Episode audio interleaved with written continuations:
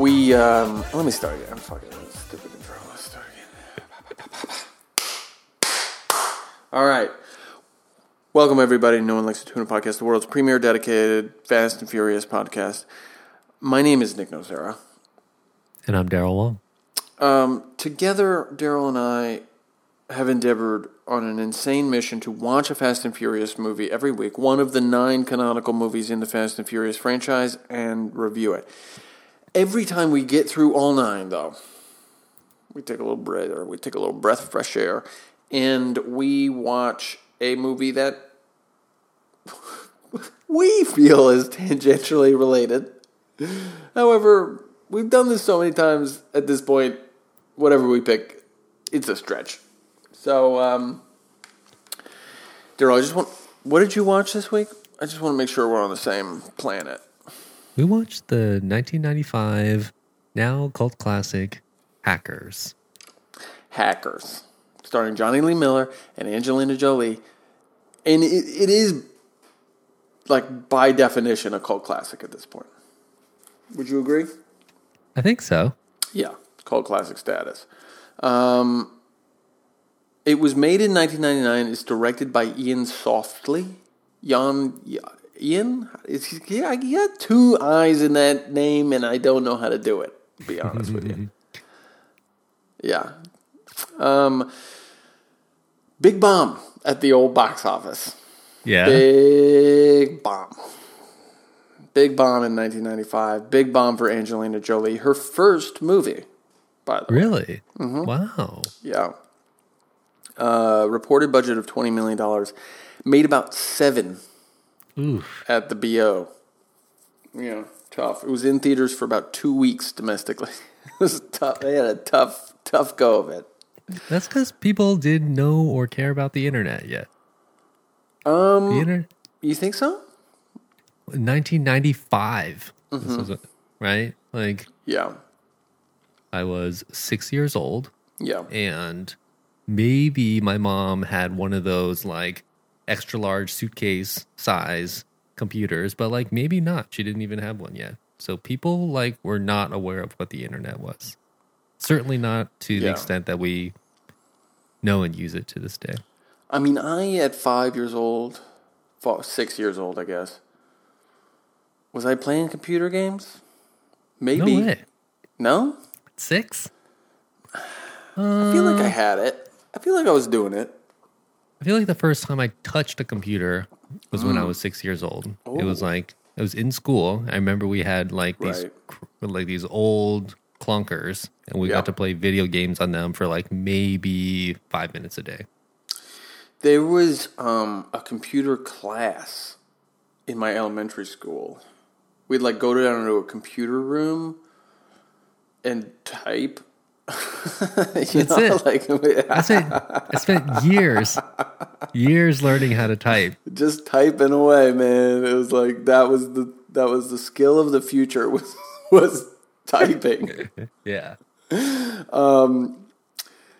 Yeah, I think there were some games on those. I don't remember if six is too young for me to have done that. I feel like that was more like a sort of eight or nine kind of stage. Um, but we played. I think there was like some Oregon Trail version on those computers, and there were definitely like typing games. Right. you know, and there was a printer that printed out that green and white paper with the perforations on the edges. Mm-hmm. Mm-hmm. Yeah. It wasn't until maybe, let's see, that was six, probably like three or four years later that I like started seeing like color on the screen and like cool shit. Yeah. But like I like was fucking around on a flight simulator. Flight Fly planes sim. around. Yeah. Yeah. There was like Mag Racer or something, which was like a car game I used to play. An mm-hmm. early ass DOS car. I remember the DOS games. Like I had to like reboot the computer in MS DOS to mm-hmm. play certain games. And I And how big were they on discs? How big would you say those discs were? Oh, they were floppies. But they were they were regular big- size. They were like 3.5 inch floppies. They were I not- remember I remember the big ones, like Yeah. the like the eight uh, like eight inch floppy disks. Yeah. I remember those in the third grade. we would pop. We'd have to pop those in to play uh, number munchers. Sick, dude. Number munchers. Number munchers was basically a like five by six grid with numbers on it, and Yeah. you were a little like um, like a sort of a Pac-Man type of thing, and then it would have uh, different types of monsters come and try to eat you, and your job to evade the monsters was to eat numbers. Did you have to like do math real quick to like Exactly. solve the problem to get access to the delicious number food? Exactly. Yeah. So you had to eat the right answers, and if you did it wrong, then you would it would slow you down, and then you would get number munched. I remember like a typing game of like Mario. It was kind of like Mario style, like a sort of block jumper, but you had mm-hmm. to like type the words, and the dude would like jump and hit them with his head, and you get the points. Mm-hmm. And he was like running along, and then there was like shit chasing you, and if you didn't type fast enough, you fuck fucking died. Mm-hmm. So that was pretty traumatic. Uh, anyway, Type, this movie type or die. Yeah. this movie was direct. Yeah, Type or Die, Hack the Planet. Um, this movie was directed by Ian, Iain Softley in 1995. Um, it was Angelina Jolie's first movie. It's amazing Angelina sort of became a movie star after this. I mean, she she had done basically a couple music videos before this. Um, sh- like some Meatloaf music videos and a Lenny Kravitz music video. Huh. And then she does Hackers in 90, 95. It's a huge fucking bomb. And then, like, this actually most amazing thing in the entire universe happens. Where, I mean, she does some, like, middling other shit in 96. But then, and, like, and she does um, a movie called Mojave Moon, which i has its fans, but is not very good. And is another bomb. She does some TV movies. And then in 97, she does a TV movie called Gia. Have you heard of this movie? Hmm. I don't think I've seen it. So Gia is a movie about, it's like a biopic about Gina, Gia Kar- Carangi? Carangi? Carangi? Who was like the first supermodel, quote unquote, in the 70s. And she died very tragically, very young. Um, and Jolie plays her in this TV movie, and it's actually like this incredible movie. It's like shot in black and white partly, and it's like kind of this beautiful thing. I don't know who directed it, but it's kind of like this beautiful movie, and Jolie is fucking incredible in it.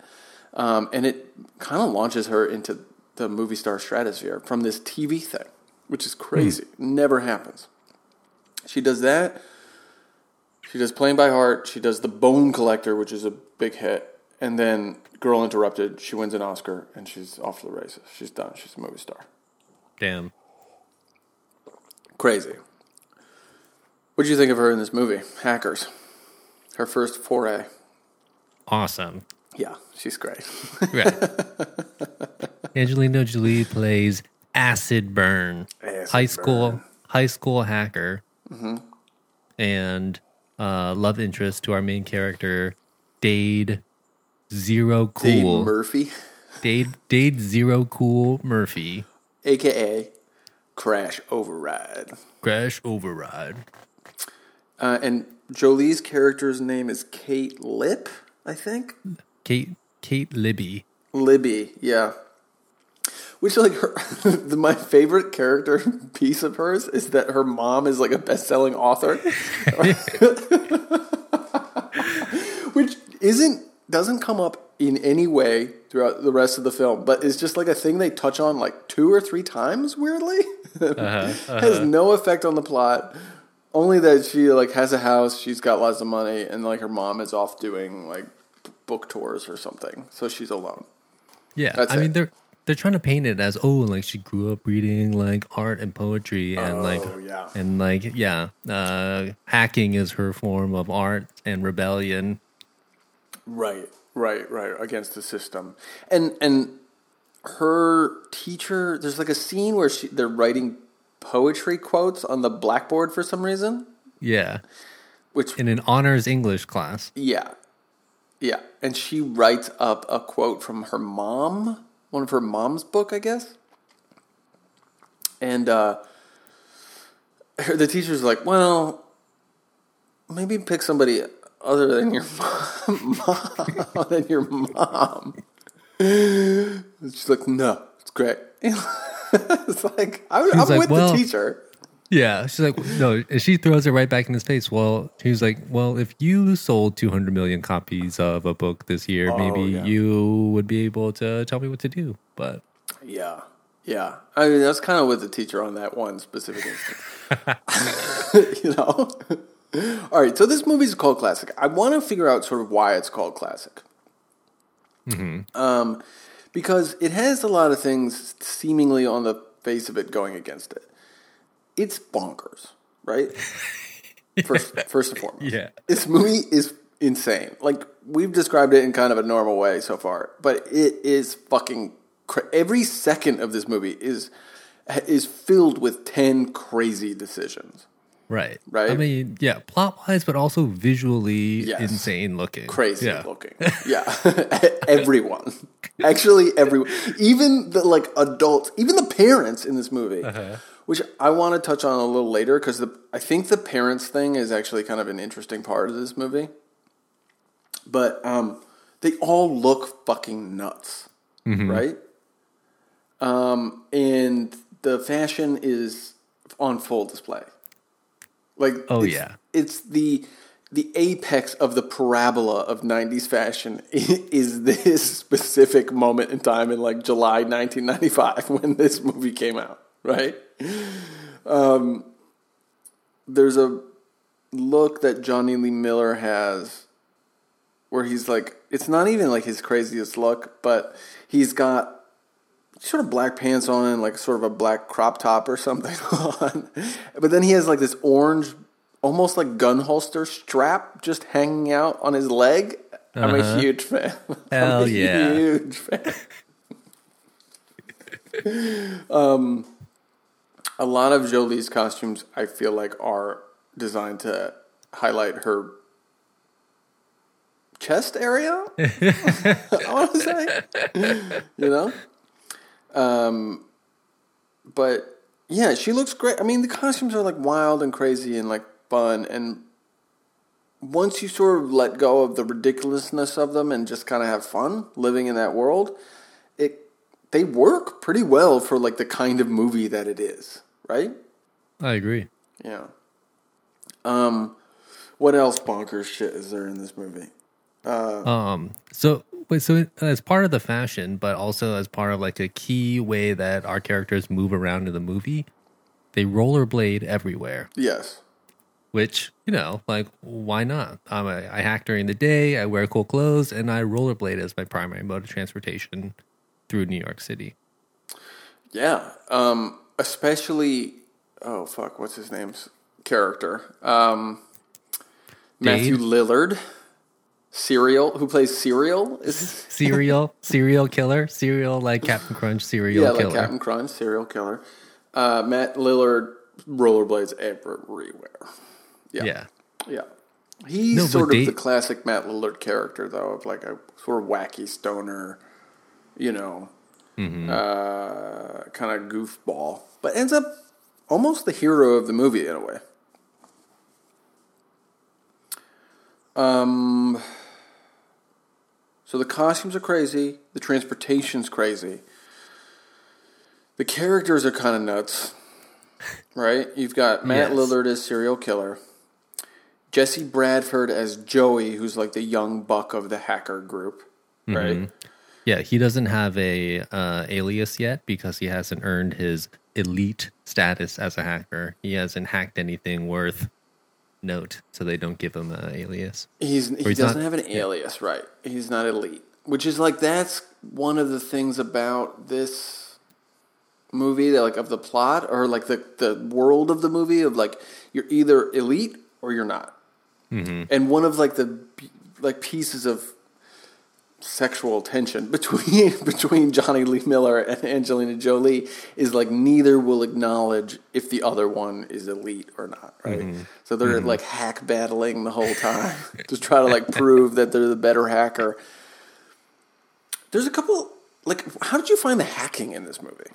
Actually, having just watched Hobbs and Shaw, having just watched Furious Eight, two movies mm-hmm. I don't want to think about right now, but they do have a lot of hacking in them, and that we sort of get fed up with sometimes. In this movie, what did you think of the hacking? I think I liked it better. And Yeah. I want to differentiate the hacking here with the hacking visualization. Yes. Because the way that they show completely. what is happening, like mechanically behind the scenes, Yeah. is insane. It's But crazy. I, yeah. I think what makes the hacking in this movie better than what we see in um, Fate of the Furious, for example, is Mm. the like layers of deception and also kind of the stakes, right? They're right there the big whole- the, yeah the whole thing is like oh like somebody has infiltrated the gibson supercomputer and has code in there such that they can flip over oil tankers is that what it is and Right. Yeah, the oil tanker a- thing is a weird plot point that's kind of confusing. yeah, it's a little bit confusing, but I think the gist of it is like, oh, let's try to figure out something that is like big and people can understand that's bad. But really, it's a distraction because that's not what they're actually. That's not the biggest damage. They're actually siphoning money off, Yeah, and so I like the so- layers of it. All right, so to sort of start off, like, yeah, there's this gang of hackers, but Joey, in order to like prove his eliteness, right? Mm-hmm, The young guy who doesn't have a handle, he hacks a like globalist security company, right? Is that what it's called? What is that? What kind of company it is? We don't really know what kind of company. We don't really know. Okay, Ellerson, I think it's called. Ellison, Ellison, like chip company or something. What doesn't Whatever. matter. Yeah. Doesn't matter. So these he hacks them, finds something that he copies onto a disk, and they trace him immediately and he gets in a ton of trouble. But he doesn't he stashes the disk, basically. So the rest of the movie is sort of spent A trying to get Joey out of trouble, trying to like expose the corruption within the Ellerson company that Joey has copied onto this disc, and like also find the disc and like prove Joey's innocence or some shit like that, basically. Uh, yeah, go ahead. But yeah, there's a sort of they insert another layer of complexity there because the specific file that Joey takes from the supercomputer Yeah, is in fact like a virus that the guy who runs the security yes. system for Ellison, Plague is his name. the plague, yeah, Mister the Plague. Mm-hmm. Um, that is the it, yeah. Coincidentally, the file that Joey steals from him is actually the Trojan that was planted there. By yeah, this I the the plague created this virus in order to sort of like fake a globalist crisis of like tank like destroying oil tankers, so that he would get money somehow. I don't I don't quite. He wants twenty five million dollars. I know that, right? The plague. Um, and he's trying to like siphon money off this company. And the the global oil thing is so that people will be like the cops will be distracted and he can sort of on the side siphon this 25 million dollars out of the company. Fine. It's great. What i don't care. What i do care about is like the hacking. One thing i wanted to say about the hacking and why i liked it a lot more than uh, Hobbs and Shaw. I actually like the visual language of the hacking in this movie. Right? It's 1995. Nobody knows what hacking looks like. It could look like what it looks like on here, right? It nobody knows that it's just like a terminal screen with some code on it. Like you know, and, and I and I actually appreciate this movie like doing something like I said this I think last week where you know films are are, are audio visual experiences. And so like I appreciate you if you want to like give me some boring take some boring shit and make it visually interesting and like have a good time and show that in a representative way. More power to you. Like I'm I'm down to like fly through the buildings and electricity and fucking you know, The Matrix, which is a movie everybody loves almost like universally. Kind of mm-hmm. does the same fucking thing where they go into the code and they have like lightning sort of cracking up these weird coded buildings and shit like that.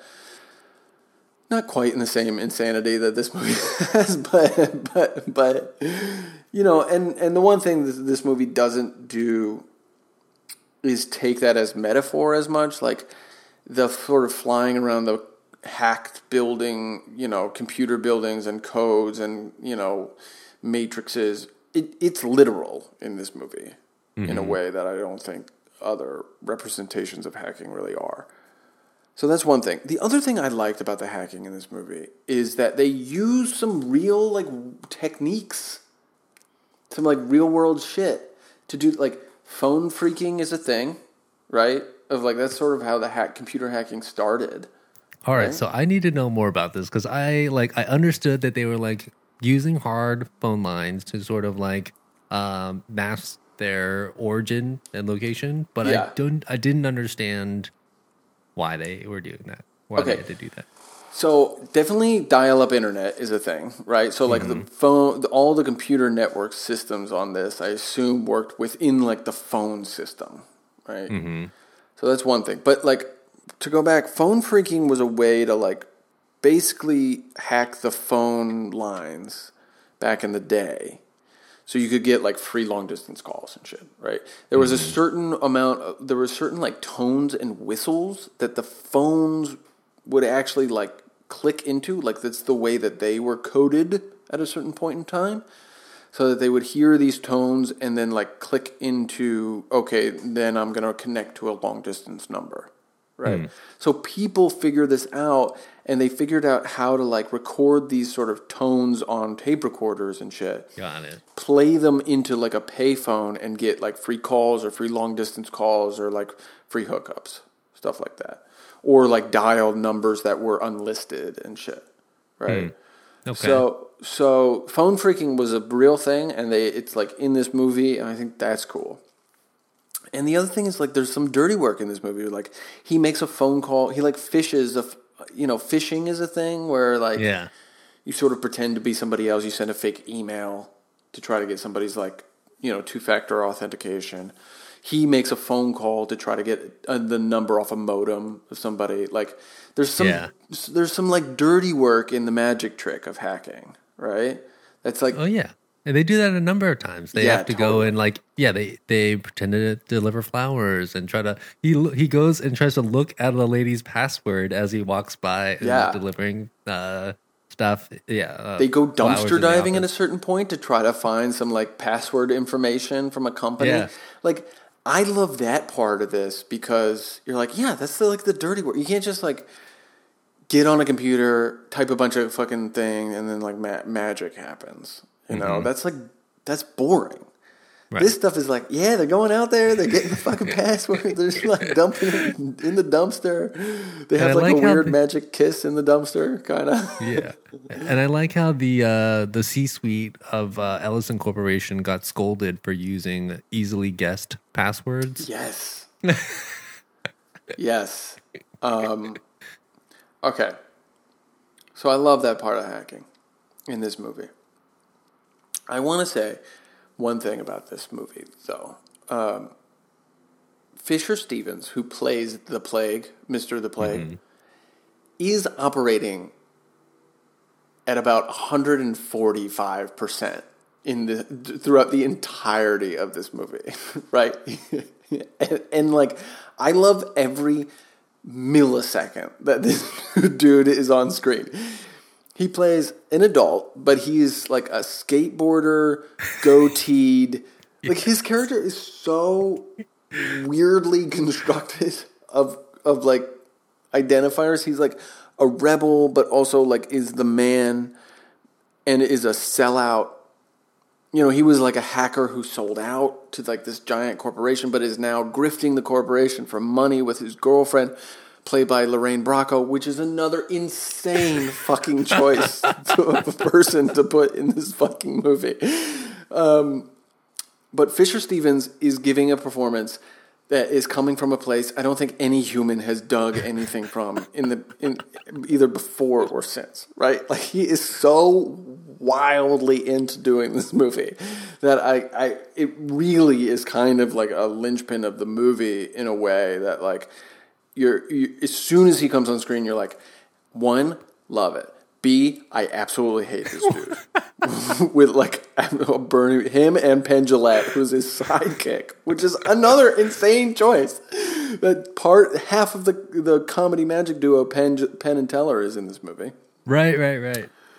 And then like I hate this dude and he's gross and evil and like I'm hundred percent on board with absolutely ruining this guy, you know? and like it makes you root for like Angelina Jolie and the team.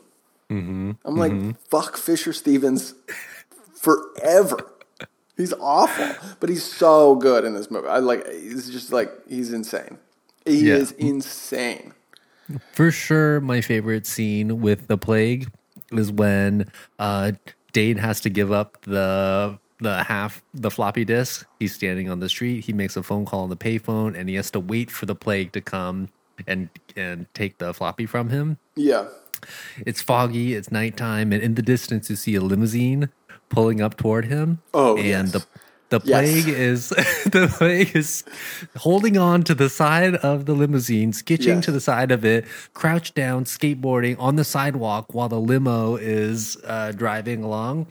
100%. Plague then snatches the floppy and says something snarky to Dade, and then they continue the shot all the way into the distance. No joke, like skitching. Yeah, I wrote down a note. I was like skitching on the back of the limo. Incredible. it's not even the back; it's the side. It's the yeah. side of the limo. He yeah. must have been driving in the limo and got out. He's like, "Hold on, let me get out here, and then we'll make this. We'll make this exchange right here." Incredible. So good. Yeah. Um, I love every scene that Fisher Stevens is in, and and and to go back, like Lorraine Bracco, who is kind of most famous for playing Dr. Melfi on The Sopranos. She's like Tony Soprano's therapist in that show. And she talks with a very heavy Long Island accent and kind of a raspy voice. She's also in Goodfellas, I believe. Um, mm-hmm. It's a fucking wild ass choice to put in this movie. And, but she kind of worked. But like, because every piece of this movie is so different than the next one right? Like it's just this insane juxtaposition of different characters and different styles and different. You know, she wears like red like suits, you know, and uh, you know she is in in in its in an essence sometimes like the decoder of the techno babble. Right, she's our window into some some of the techno babble, where Penn Jillette and Fisher Stevens are like trying to like anti-hack against the hackers or like defend themselves against the hackers and they're talking to each other in technobabble and she's in the room and she's like rabbit? Flu shot someone mm. talk to me you know and then they can have a line about like oh a rabbit is this thing that like multiplies itself or like a flu shot is like an antivirus or something like that you know mm-hmm. So, but it's so crazy that she's like this per, like blonde lady from from Long Island. it's like you know, um, yeah. I thought she's pretty good. I thought she was pretty good in the movie, basically. Um. All right, let's talk about Jonny Lee Miller. Jonny Lee Miller does this movie, right? Uh, it's an early one for him. I believe. He's been in some TV before that in Britain. He's a British actor. He does Hackers. Literally the next year, he does Trainspotting. Right. Mm. So, like, I assume when this came out, he was shooting Train Spotting. Like, he had the job and he was shooting it. Um, and then after that, like, he's had a career. Like, he has worked solid. He's a guy who's, like, worked solidly for the past 20, 25 years, but has never been, like, a mega star, right? Mm-hmm. Have you ever run encountered Jonny Lee Miller as like a guy? For he for yeah, for me it's hard to place that character. I yeah. I looked at him and I tried to look through the IMDb for all of our main characters here. I was yeah. like, honestly, like these all of these actors have like long careers of TV and some movie, but yeah. most of the stuff I don't recognize, and right. it may just be a gen like a time generation thing, but it may be a generational thing. I also just think like he, for a very long time, after this movie, just ended up being one of those guys. You know, mm-hmm. who's like, I work solidly. I'm in movies, but like, you know, I just don't hang in your mind. I'm not like the lead usually, and I'm definitely not, you know. Um, so, but he's in stuff. I I remember him. There was a show I watched in college. I have no idea why I watched it. The show is not good. Okay, it ran for one season. It was called Eli Stone, and it's a show about Jonny Lee Miller being like the Messiah, but is also a corporate lawyer. Okay. and he decides like, he's got visions from God, and because of that, he decides to like shirk off his like corporate lawyer baggage and do like free pro bono cases for and like defend good people. So it's like both a procedural lawyer drama and like a crazy religious wild drama. Interesting. So that's one thing. I definitely remember Eli Stone from uh, uh, uh, T two. Yeah, that was twenty seventeen. So the other thing is like Elementary. He played Sherlock in Elementary, and that was a pretty popular show. It ran for fucking like five or six seasons. Mm-hmm. It was it was big. Lucy Liu and him, good pair, Yeah. good chemistry, good stuff. Um, yeah, he does stuff.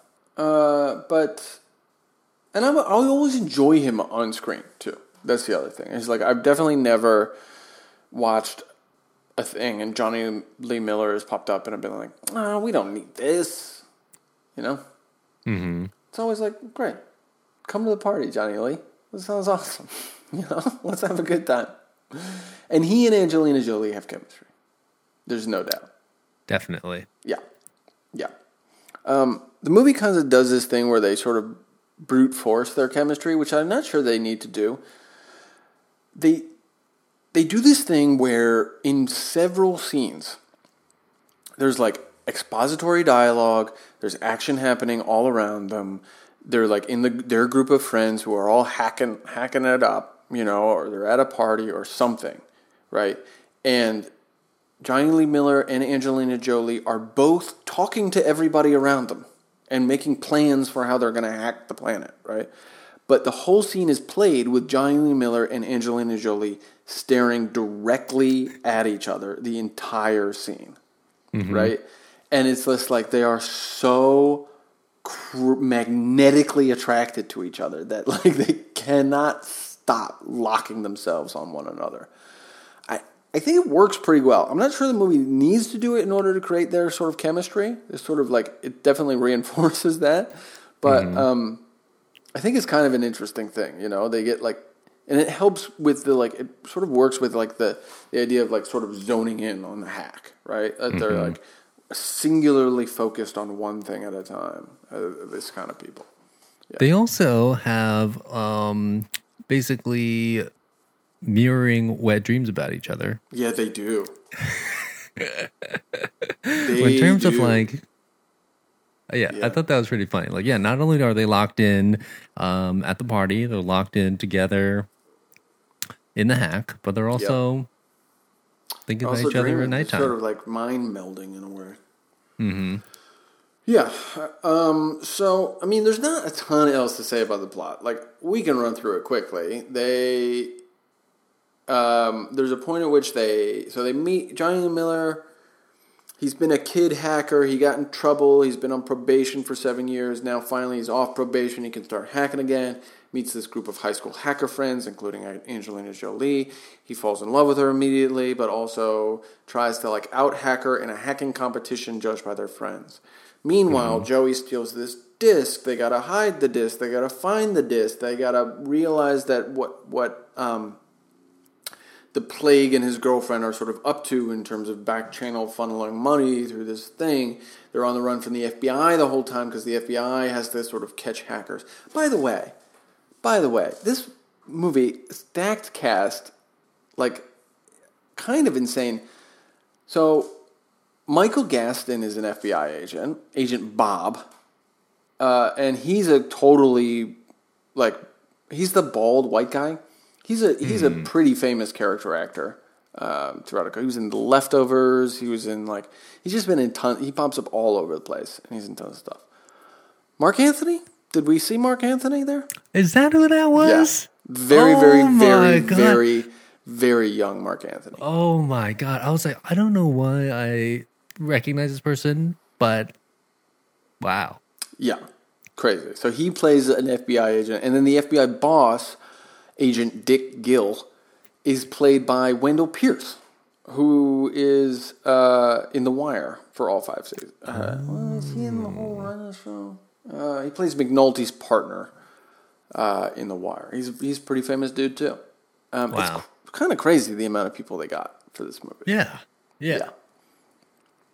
Um.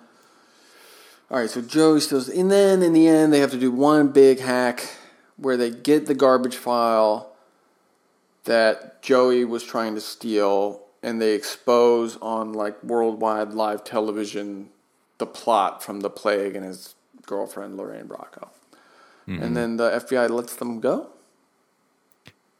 I think so. Yeah, I think so. I think Yeah. just let them go. So, because it turns out the plague had been like using the FBI as like basically enforcers to try to like beat up these young hackers who are trying to stop them. And the FBI doesn't like being duped into doing that. That's right. Yeah.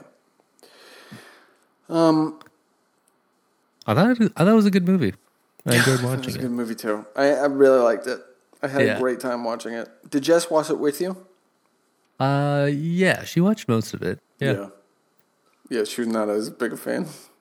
Uh, I feel like she she's yeah she lost track. I think the um like the Gibson Ellingson stuff. If you like step away for a second and just like, what's going on with this here? Yeah, it's tough. Yeah. Yeah, it's tough. Um, there's this thing that the movie does. I'm just looking through my notes. There's this thing that the movie does where I just think design wise, this movie is great. Like, even though it's crazy and people kind of make fun of it, I think everybody working on it did a really good job. Um, like taking it seriously and creating a, a real world. Whether or not that world is a one that like actually ever existed among teens, who cares? But one of the things I think that they do that's that's kind of cool is a lot of times when they're people are looking at screens or watching something on a screen or hacking, instead of just like having fucking like three minute scene of them hacking and you see the screen so you can see you know you can see what's going on and what they're doing. They do this thing where they actually like project the light of the screen into their faces almost like a projector would would show. And you hmm. can see the text and the like all the stuff on the screen or the video that's playing on the screen on their faces. Hmm.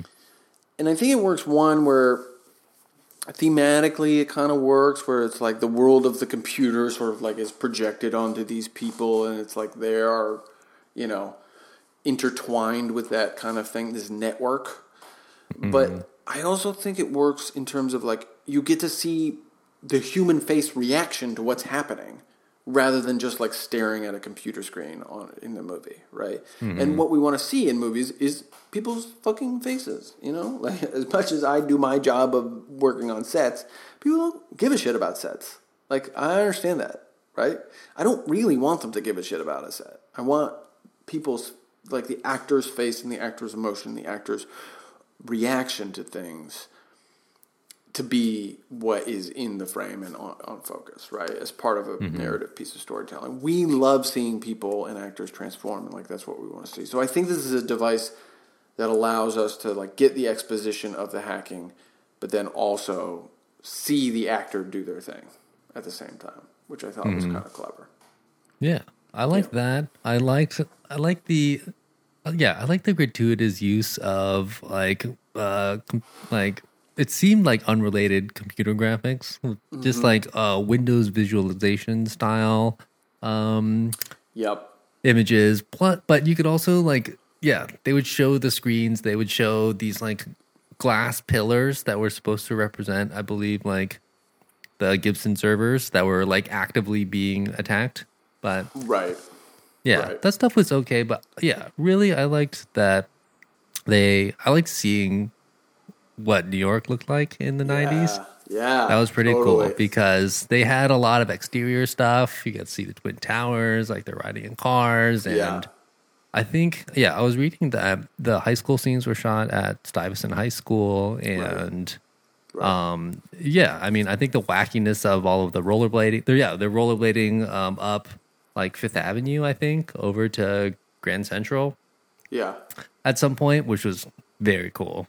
So Yeah, I think the way the that they is an interesting th- is an interesting thing that I'm less uh, aware of via entertainment. Right, like I, I, there's a lot of New York in the '80s content, Mm-hmm. and New York in the '70s especially.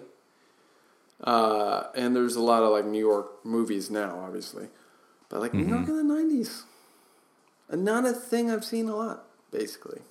And not this version of it, right? When I think of what, yeah, if I try to think about New York in the 90s, I obviously I was not here, but it looks like Seinfeld to me.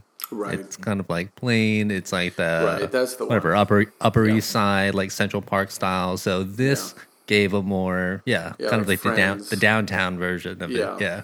Yeah, yeah. This was like, yeah, what what the kids were up to in the fucking nineties in fucking New York. It was great. Mm-hmm. Um, do you have anything else you want to talk about for this movie, or should we do some shout outs? We a few shout outs. Yeah. Um. Yeah, I'm through my notes basically. Oh, one last thing I need. I want to discuss. I mentioned it briefly at the beginning of the pod. The parents are a weirdly big part of this movie, and I can't quite really figure out why. Hmm. Um, like they're not hackers. None of the parents are hackers. They're like grounded sometimes. They're sort of oblivious to what's going on, right? And you get you get to see sort of a variety of things. You see almost everybody's parents except for maybe Matthew Lillard and um, Cereal. yeah, serial killers and uh, acid burn. Angelina Jolie's. I don't think we meet her famous mother, do we? Hmm. I guess not. Yeah. And I don't know quite what the deal is with the parents. Um, perhaps it's that like the lesson because Jonny Lee Miller's mother actually kind of saves the day in the end a little bit by like not talking to the cops about him. And you know, like there is a thing that's like, yeah, you can be like the cleverest person. There's a human connection element, I think. That's it's using it's using the parents to sort of get this human connection element to juxtapose to like the computer network element of the movie, right? Like it's it's actually it's kind of hard, but um, and it's not authoritarian. The weird thing about it is it's not authoritarian, right? The authoritarian nature comes from like the corporation and the and the IT department guy and and all, and the FBI. But the there's no authoritarianism coming from the parents. Um, and I think it's I think it's key that Kate Kate's parents aren't in the picture, right? That she's kind of damaged by this part of not having her parents around and that sort of human love and support, you know. Uh, anyway, that's I, I wanted to touch on this. It's weird, Yeah. right? There's yeah, there's something there, right? Because Yeah. Dade's mom, right? They make it a point to say that the parents were together, like Yeah. at the beginning, and that his hacking as Zero Chill sort of Split them up. Jack, yeah, split them up, and that was the reason why they moved to New York. Mom is working, um, but they also, as far as like Cereal Killer, the reason why he has to like jump around and sleep on people's couches all the time is because his parents are away all parents. the time. That's no right. parents. That's right. So Yeah, it's interesting. Um, All right, let's do some shout outs. I'm going to go first this week, I think. Please do. I got a not a good shout out. That's, you know, I, I got not a good shout out. That's what I got to say this week. It's not good. I mean, it's not an anti shout out, it's just kind of lame. I eat this Waitoa frozen chicken, and it's delicious, and I eat it almost every day at this point. and uh, they make two kinds. They make a chicken cordon bleu, um, and it's like chicken. It's frozen breaded chicken breast, right? Uh, and it's got ham and cheese in the middle. Uh, it's a raw chicken product, so it's like the chicken's raw. You gotta cook it. So I Okay. cook it for forty minutes, but it's like it's not like cooked and then frozen. It's like raw, and they make it and bread it, and then you like cook it in the oven. It's wild. Um, but cooked from frozen. Yeah. Anyway, they're delicious. I cooked that one, the fucking chicken cordon bleu, and then they got a chicken Kiev one, which is like a garlic cheese. Nice. Pieces So these these are oven baked. What temperature and how long? 200 degrees Celsius Oh, for 35 minutes. not bad. Not Yeah. bad. Do Yep. you eat it with anything on the side, or you just I put hot slap a it. couple of those? Yeah. But no, like my workday is 12 hours plus at this point in my life, which fucking sucks shit, but it is what it's it a is. lot. It's a Yeah. lot. Uh, right now, we're having a Christmas break coming up pretty soon, so I'm excited about that. But yeah, my workday is 12 hours plus. I buy a bunch of these things at the grocery. I literally buy, go to the grocery store, buy 10 of these fucking boxes, and they last me like two weeks. Every night, I come home, I know exactly what I'm going to eat. It's going to take 35 minutes to prepare. I watch Jeopardy, and then I eat this thing, and then I go to bed Nice. right? It's like shout out to like the chicken is pretty delicious, but also like the simplicity of its preparation and not having to think about it is very key in my life at this point. yeah. Yeah. Uh, so shout out to Waitoa Chicken. Just Hell yeah. You guys, thanks for being there for me. Basically, you're not my favorite thing to eat in the entire world. But you're keeping them alive. Yeah, keeping me alive and like, you know, you've made your shit pretty easy and pretty tasty, basically. That's good. We need. yeah. We all need something reliable like that. I yeah. I like we're here and we're. I feel like the stuff that we're eating, cooking is getting more and more difficult to do all the time. Yeah, yeah. Just the I'm constant. a fan of not making decisions mm-hmm. in my life. Yeah. So if I get something, if I latch on to something that I can like use to streamline, you know, minutes of my life, I'm I'm gonna do it. And like, Yeah. I I never think about it. I literally never think about what I'm having for dinner during the week. I'm just like, I sp- that's what it yeah. is.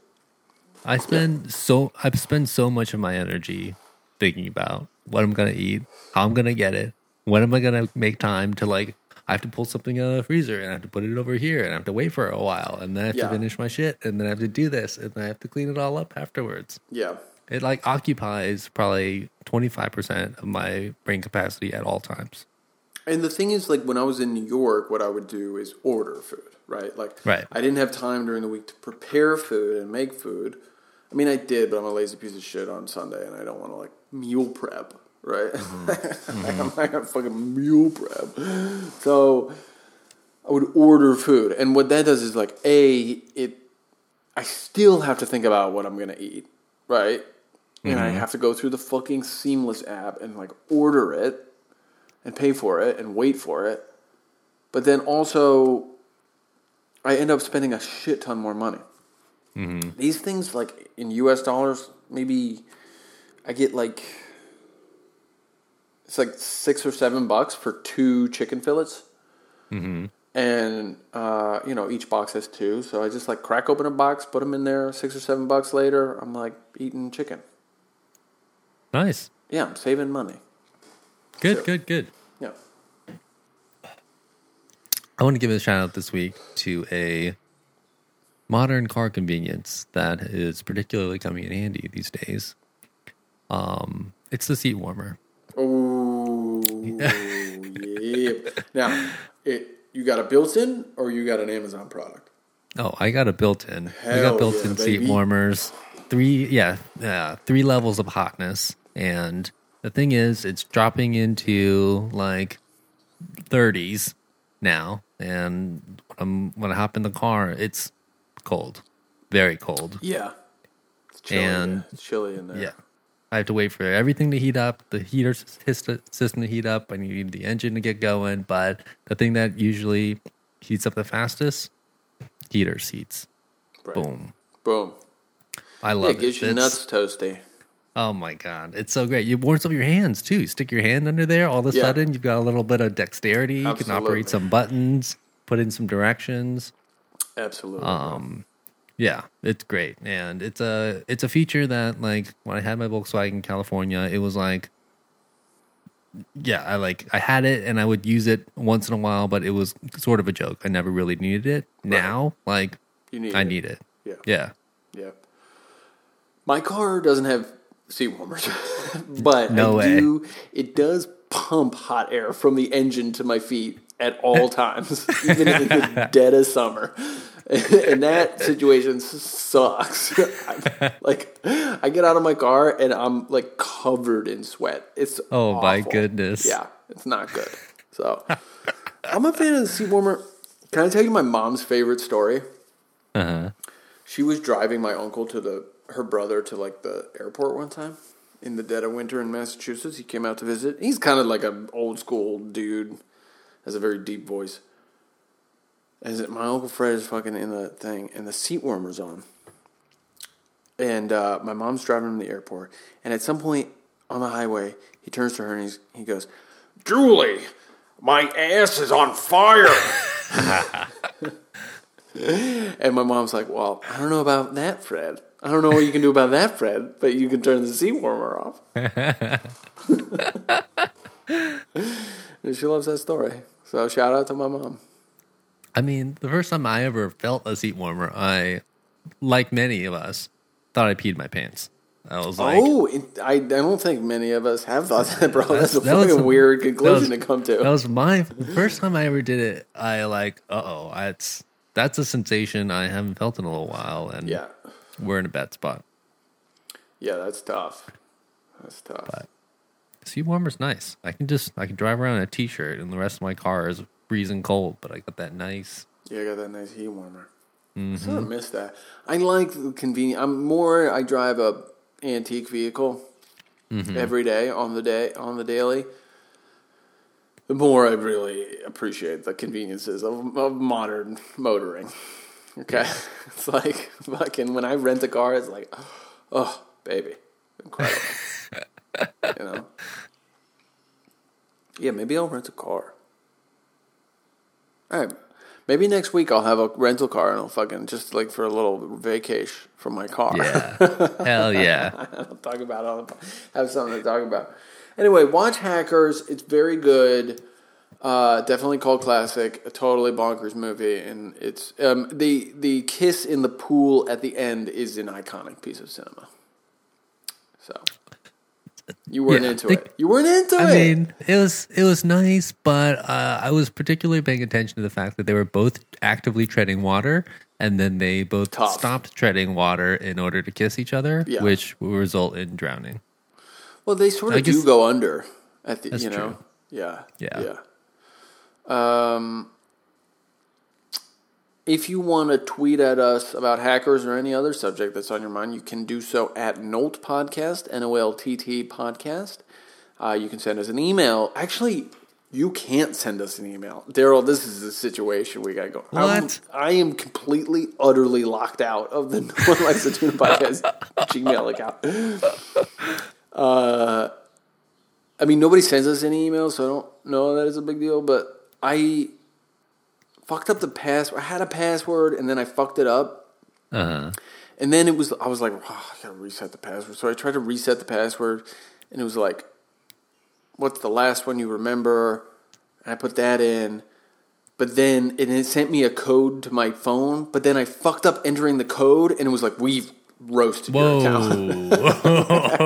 You're a hacker. You're a hacker trying to hack into Gmail, and we're not going to allow it. So it, it is locked. It is put the No One Likes to Do a Podcast Gmail account under like severe, like the gates, like Furious Seven came down, and I'm I'm uh-huh. not. I can't get into it. So wow.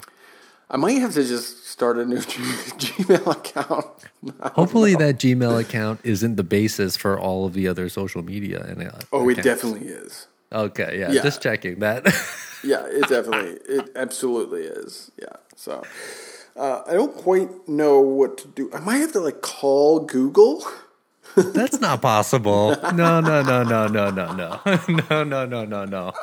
There's a search bar. Just search for it enough times, and uh, I think they'll hear your call. I think I might have to call Google.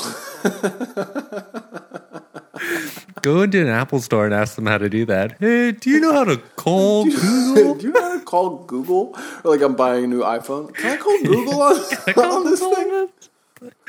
My shit is really fucked up. It's so fucked.